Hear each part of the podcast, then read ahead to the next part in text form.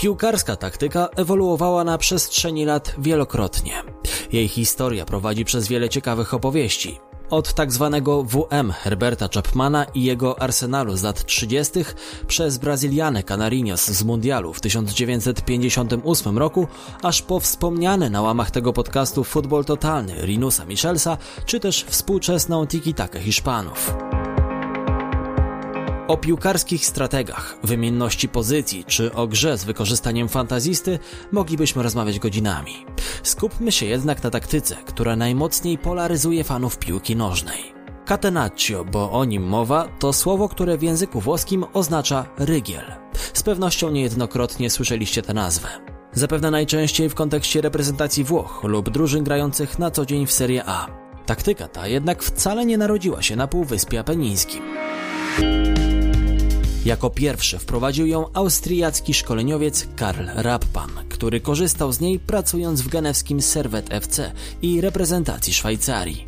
Idea gry skupionej w pierwszej kolejności na obronie dostępu do bramki mocno przypadła do gustu włoskim trenerom.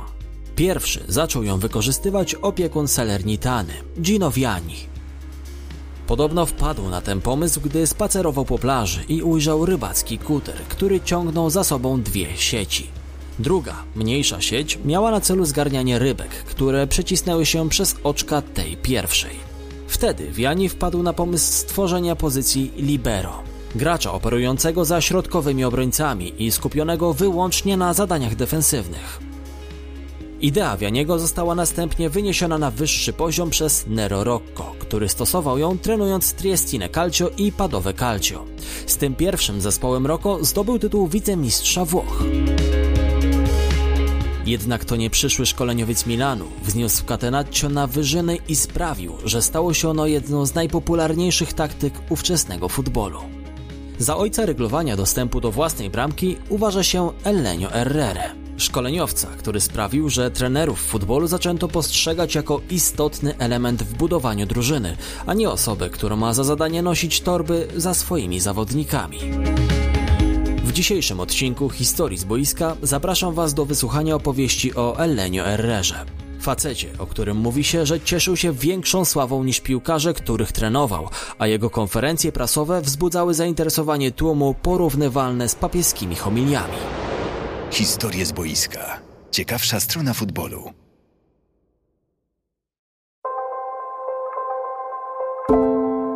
Dziecięce życie Elenio Herrery jest owiane mgiełką tajemnicy. W oficjalnych źródłach można znaleźć informację, jakoby miał się on urodzić 10 kwietnia 1910 roku. Sam Herrera utrzymywał jednak, że urodził się w roku 1916. Jego rodzice byli Hiszpanami, jednak przyszedł na świat w stolicy Argentyny, Buenos Aires. Stało się tak, gdyż jego ojciec, Francisco, został wygnany z kraju. Była to kara za zaangażowanie się Herrery seniora w ruch anarchistyczny. W kraju Tanga spędził zaledwie kilka pierwszych lat swojego życia. To podobno tam doszło do przekłamania w sprawie daty urodzin przyszłego trenera. Ponoć ojciec Malca skłamał w urzędzie, by uniknąć kary za zbyt późną rejestrację syna. W 1920 roku rodzice zdecydowali się znów wyemigrować. Tym razem za cel obrali sobie Maroko. Wówczas to afrykańskie państwo stanowiło protektorat Francji. Tam niepiśmienna matka chłopca pracowała jako sprzątaczka, natomiast ojciec był cieślą. Tak samo jak Jezus, lubił podkreślać Elenio w dorosłym życiu. Krótko po przeprowadzce przyszły trener zachorował na błonicę. Tylko cudem udało mu się uniknąć śmierci. Po przebytej chorobie chłopiec szybko nabierał sił. W stanowiącej tygiel kulturowy Casablance hartował się również jego charakter. Pomagała w tym piłka nożna i rywalizacja z innymi dziećmi. Gdy miałem jakieś 14-15 lat, grałem z Żydami, Francuzami, Arabami czy Hiszpanami. To była szkoła życia. Z powodu swojej tężyzny fizycznej często był ustawiany na boisku jako boczny obrońca. Na takiej pozycji występował też w swoim pierwszym poważnym klubie Racingu Casablanca. Atletycznego młodzieńca szybko wypatrzyli francuscy łowcy talentów. W 1932 roku trafił na stary kontynent. Jego kariera piłkarska nie potoczyła się jednak szczególnie udanie. Nie wybijał się ponad przeciętność, grając w paryskich klubach Red Star oraz Racing Club. W dodatku z powodu kontuzji kolana musiał przedwcześnie zakończyć swoją przygodę z piłką. Mimo to uzyskał francuskie obywatelstwo i zdołał zaliczyć nawet dwa spotkania w dorosłej reprezentacji Leble. Herrera przez całe swoje życie starał się wyciągać pozytywy z każdej sytuacji, w której się znalazł. Tak było i w przypadku szybkiego zakończenia zawodowej kariery. Nie byłem dobrym graczem. To jest moją przewagą, gdyż wielkie gwiazdy są zazwyczaj zarozumiałe, gdy stają się menedżerami. Nie potrafią uczyć innych i robią to z wielką łaską. W moim przypadku tak nie było. W międzyczasie zadbał o edukację. Uzyskał dyplom z fizjoterapii jako specjalista w dziedzinie masażu. W czasie II wojny światowej Herrera pracował w jednej z francuskich fabryk, dzięki czemu uniknął wysłania na front. Cały czas kopał również piłkę amatorsko, dla przyjemności. Pewnego razu miał dołączyć do klubu z Lorient. Gdy zjawił się na miejscu, przeczucie zaczęło podpowiadać mu, że powinien jak najszybciej opuścić miasto. Następnego dnia niemieckie lotnictwo przeprowadziło bombardowanie i obróciło francuską miejscowość w perzynę. Los po raz kolejny był łaskawy dla Ellenio. Herrera kontra przeznaczenie 2 do 0. W wieku 34 lat Argentyńczyk rozpoczął pracę jako grający menedżer w amatorskim klubiku o nazwie Piuto. Pewnego dnia jego zespół rozgrywał mecz ligowy. Herrera standardowo występował w nim na lewej obronie. Jednak przewaga przeciwników była tego dnia miażdżąca. W pewnym momencie Herrera zawołał do siebie lewego pomocnika i nakazał mu zajęcie swojej pozycji. Sam ustawił się za to środkowym obrońcą, by wspomóc go w odpieraniu ataków i wzmocnić linię defensywną. To był pierwszy raz, kiedy Herrera zastosował pozycję libero, znak rozpoznawczy taktyki Catenaccio. Świeże spojrzenie na futbol i innowacyjne pomysły młodego trenera zostały szybko zauważone przez możniejszych. Herrera jeszcze w tym samym roku przeniósł się do Stade France. W czasie pracy w tym klubie otrzymał pseudonim Le Sorcier, czyli Czarnoksiężnik. Pseudonim, którego były reprezentant Francji szczerze nienawidził. Nawet wiele lat później, gdy po serii sukcesów z Interem Mediolan włoskie media przekształciły to nazwisko na Il Mago. Słowo czarodziej, mag czy czarnoksiężnik nie ma nic wspólnego z futbolem. Pasja i siła to słowa futbolowe. Największym komplementem, jaki kiedykolwiek usłyszałem, było stwierdzenie, że pracuję 30 godzin na dobę. Praca to słowo, które idealnie definiowało urodzonego w Argentynie trenera. Elenio był perfekcjonistą. Jako jeden z pierwszych szkoleniowców zaczął zwracać uwagę na jadłospis zawodników i przywiązywał wagę do ich zdrowego menu. Organizował również zgrupowania przedmeczowe. Sam każdego ranka ćwiczył jogę. W czasie gimnastyki zawsze powtarzał sobie, że jest silny i niczego się nie boi.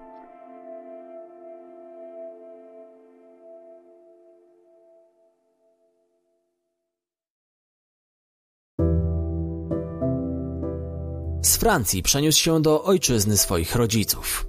Na Półwyspie Iberyjskim najpierw objął stery Realu Valladolid, jednak już po roku przeniósł się do stolicy kraju i przyjął posadę trenera w Atletico. Jako opiekun Blancos święcił swoje pierwsze wielkie sukcesy. Doprowadził Los Colchoneros do dwóch tytułów mistrza Hiszpanii. Trenował nas codziennie, przez trzy godziny, ale to oznaczało, że gdy nadejdzie niedziela, będziemy w stanie zdemolować każdego. Tak wspominał pracę z Herrerą były gracz Atletico Alfonso Aparicio. Po czterech latach spędzonych w Kastylii ruszył w dalszą trenerską tułaczkę, obejmującą prowadzenie takich zespołów jak Malaga, Deportivo La Coruña, Sevilla i portugalskie Belenż. Już wtedy cieszył się opinią bardzo dobrego trenera, ale przyszłość szykowała dwa epizody, dzięki którym jego nazwisko na stałe weszło do trenerskiej galerii sław i do dnia dzisiejszego stanowi synonim reformatora futbolowej taktyki. Był protoplastą, który skupiał w sobie cechy współczesnych topowych menedżerów. Gdy Arsen Wenger w połowie lat 90. wkroczył do Arsenalu i narzucił swoim nowym podopiecznym żelazny reżim żywieniowy, powtórzył tylko to, co Ilmago robił już pół wieku wcześniej w prowadzonych przez siebie klubach. Jose Mourinho i jego metody ściągania presji z piłkarzy to też jedynie podrasowana kalka trików, które stosował Herrera. Przed meczami wyjazdowymi wychodził na boisko jako pierwszy, żeby tłum mógł wykrzyczeć się na niego. Kiedy na boisko wychodziliśmy my, kibice rywale byli już zmęczeni wcześniejszymi wrzaskami. To wspomnienie innego piłkarza Rochi Blancos, Adriana Escudero. Powróćmy jednak do śledzenia dalszej kariery Ilmago. Pierwszym z dwóch kluczowych epizodów Ferrery, o których wspominałem wcześniej, było objęcie funkcji trenera FC Barcelony. Urodzony w Argentynie szkoleniowiec został ściągnięty na Camp Nou w konkretnym celu. Pięć lat wcześniej Real Madryt zakontraktował Alfredo Di Stefano. Argentyński as, który swoją drogą został w ostatniej chwili sprzątnięty sprzed nosa Blaugranie, a w którego przeprowadzkę do Madrytu miał być zaangażowany sam generał Franco, wprowadził królewskich na poziom nieosiągalny dla żadnej innej drużyny. Dość powiedzieć, że w ciągu tych pierwszych pięciu sezonów, w czasie których Di Stefano radował swoją grą fanów na Bernabeu, Real zgarnął cztery mistrzostwa Hiszpanii i triumfował w trzech pierwszych edycjach Pucharu Europy.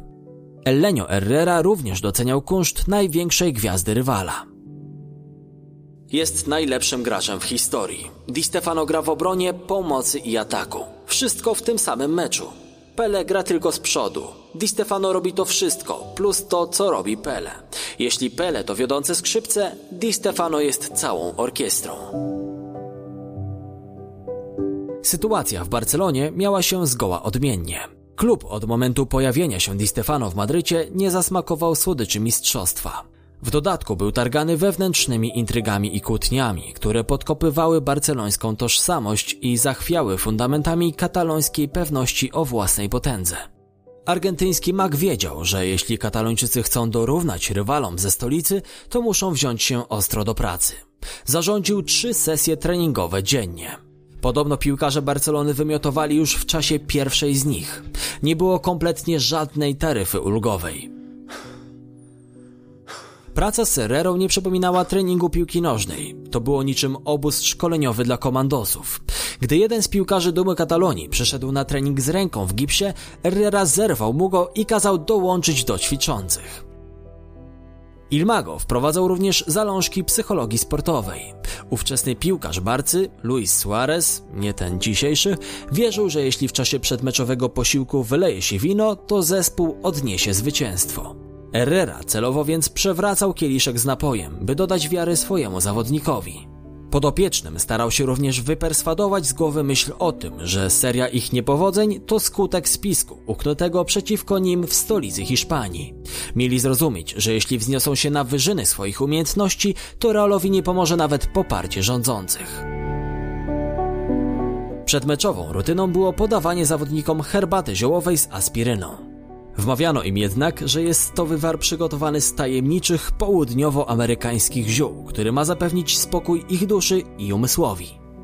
Przed meczem gromadził zawodników w kółku.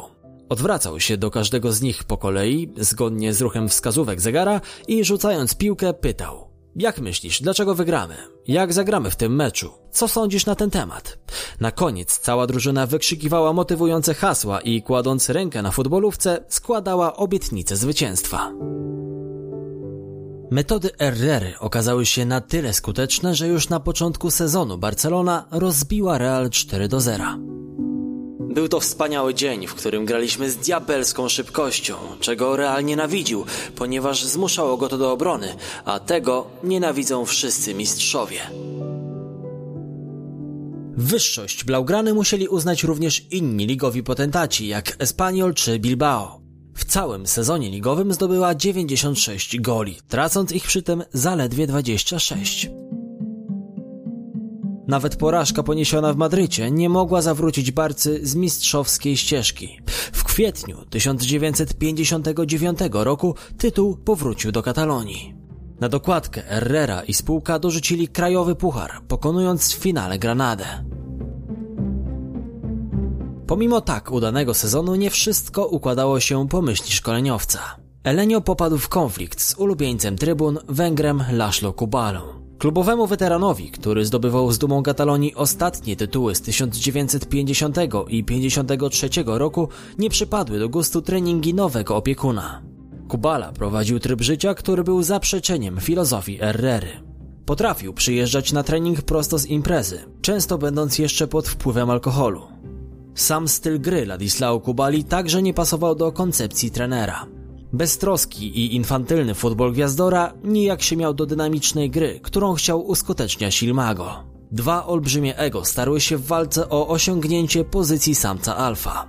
Despotyczny i mający obsesję na punkcie profesjonalizmu trener oraz rozwydrzony, lecz uwielbiany przez tłuszcze gwiazdor o manierach primadonny.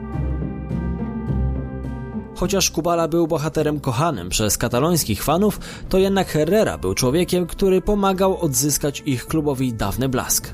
Mimo wszystko czarnoksiężnik zdawał sobie sprawę z tego, że decyzja o odsunięciu Kubali od pierwszego składu nie przysporzy mu sympatii wśród kibiców z Katalonii.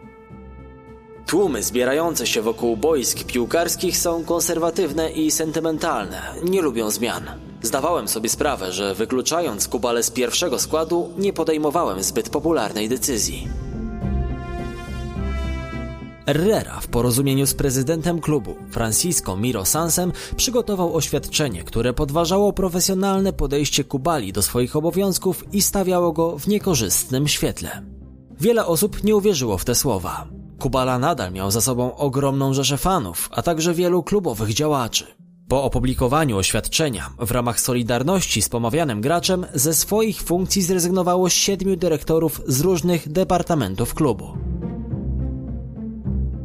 W kolejnym sezonie Barca zdołała obronić tytuł. Podopieczni Herrery mieli tyle samo punktów i identyczny bilans bramkowy co królewscy. O mistrzostwie zadecydowała więc większa liczba bramek strzelonych przez Katalończyków w ciągu całej kampanii ligowej. Dwa dni po zakończeniu rozgrywek oba zespoły spotkały się w półfinale Pucharu Europy. Po zdobyciu drugiego tytułu z rzędu Herrera upomniał się w gabinecie prezesa o podwyżki dla siebie i swoich piłkarzy. Była to woda na młyn dla przeciwników Argentyńczyka, którzy zarzucili mu niegospodarność i brak troski o klubowe finanse. Na domiar złego Barcelona przegrała z Realem w dwumeczu 6 do 2, w konsekwencji odpadając z rozgrywek o Puchar Europy. Był to idealny pretekst dla Mirosansa do zwolnienia Ilmago. Na pożegnanie Herrery fani Barcelony w ramach uznania dla trenera ponieśli go na swoich ramionach przez słynną barcelońską ulicę La Rambla. Prosto z Katalonii Herrera udał się do Włoch, by podpisać lukratywny kontrakt z Interem Mediolan. Ściągnął go tam prezydent klubu, Angelo Moratta, baron naftowy, który stał się właścicielem Nerrazzurich 5 lat wcześniej. Herrera miał poprowadzić Mediolanczyków do wielkich sukcesów. Plan Moratty powiódł się w 100%. Już wkrótce Inter miał zdominować rozgrywki w Serie A, a Il Mago zapisać się złotymi zgłoskami w historii piłki nożnej. Nie tylko tej z Półwyspu Apenińskiego. Historie z boiska. Ciekawsza strona futbolu.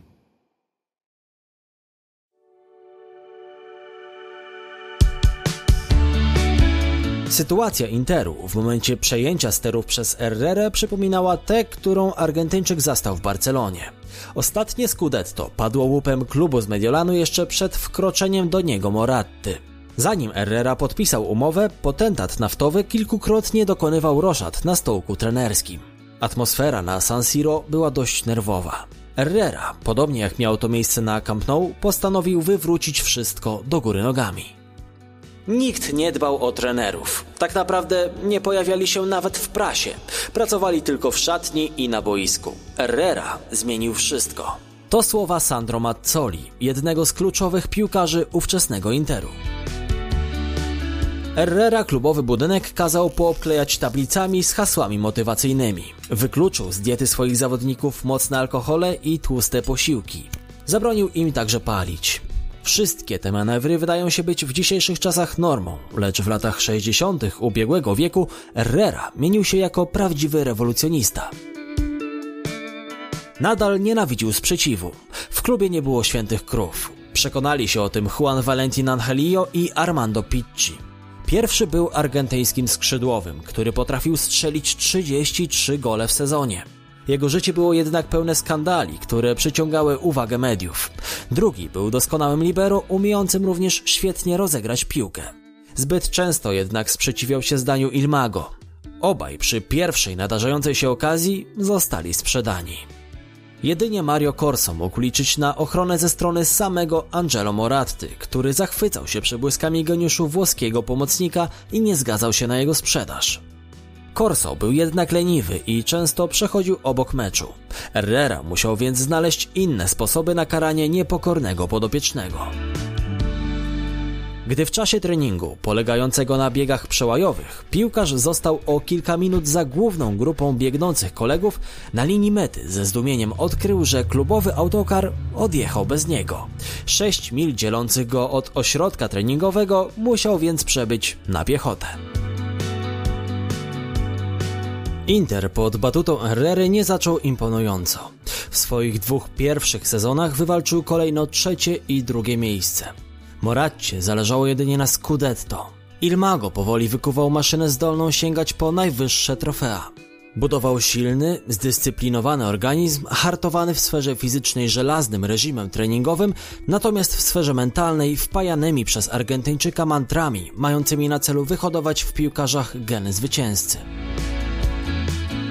Jedna z anegdot mówi o tym, że Herrera potrafił zwolnić członka sztabu tylko za to, iż usłyszał przed meczem, jak ten powiedział, że przyjechali zagrać z Juventusem, zamiast powiedzieć, że przyjechali wygrać z Juventusem. Przeciętnym pomocnikom potrafił wmówić, że są bardziej utalentowani od Garinczy. Wszystko w imię zwycięstwa.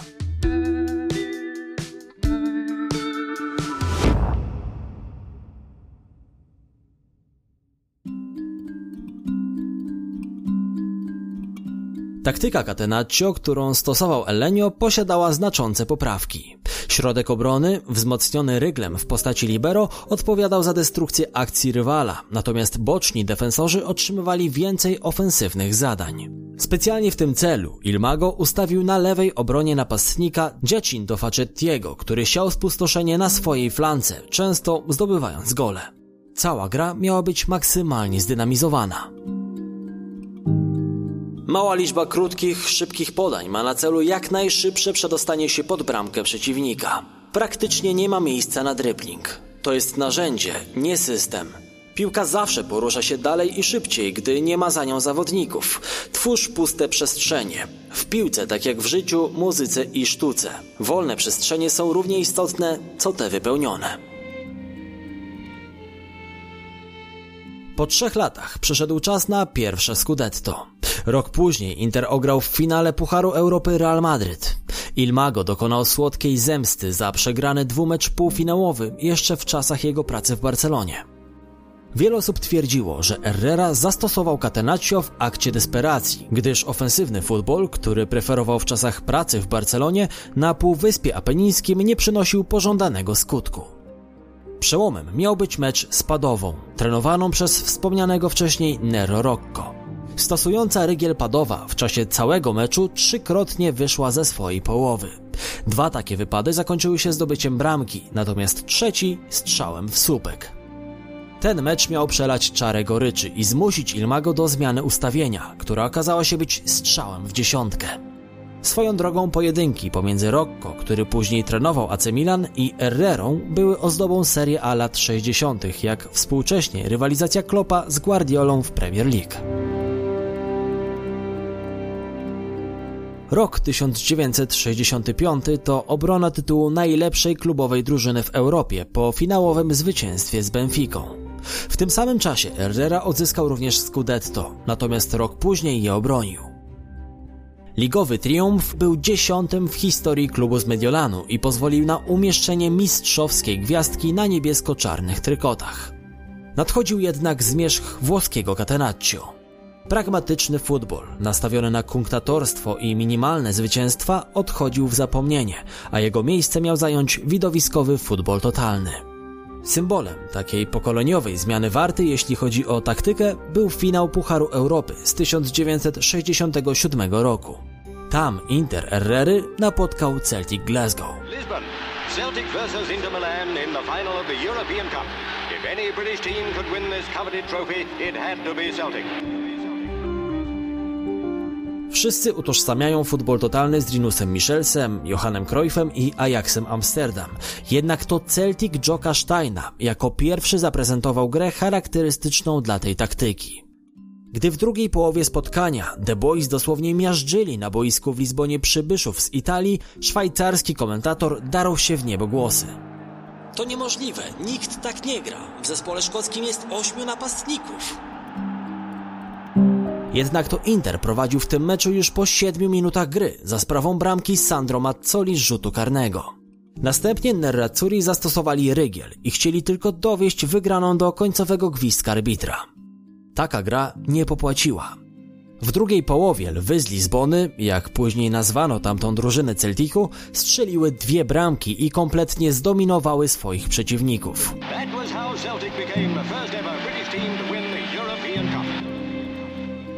Po meczu nawet sam Herrera stwierdził, że wygrana Szkotów była korzystniejsza dla rozwoju futbolu. Wcześniej czy później Inter Herrery, Inter Catenaccio, który był nastawiony na minimalne zwycięstwa, musiał zapłacić za odmowę widowiskowej gry. Napisał dzień po meczu portugalski dziennik Mundo Deportivo. Piłkarze Interu uważali, że błędem był ciężki obóz przedmeczowy, który zafundował im ich opiekun. Zabrał nas do nadmorskiego hotelu, gdzie nie było nikogo. Nawet działacze byli zameldowani gdzie indziej. Zostaliśmy tylko my i trenerzy. Od momentu, gdy przejechaliśmy bramę pensjonatu, do meczu, który odbył się trzy dni później, nie widzieliśmy żywej duszy poza trenerami i personelem hotelu. Normalny człowiek oszalałby. My byliśmy po tylu latach przyzwyczajeni, ale osiągnęliśmy w tym momencie swój punkt krytyczny. Opowiadał wiele lat później Tarcizio Burnicz, który był członkiem tamtej drużyny. To był również zmierzch Ilmago w Interze. W tym samym sezonie Mediolanczycy utracili tytuł na rzecz Juventusu, natomiast rok później zajęli dopiero piąte miejsce w ligowej tabeli. Grande Inter odszedł w zapomnienie. Herrera przeniósł się do AS Romy.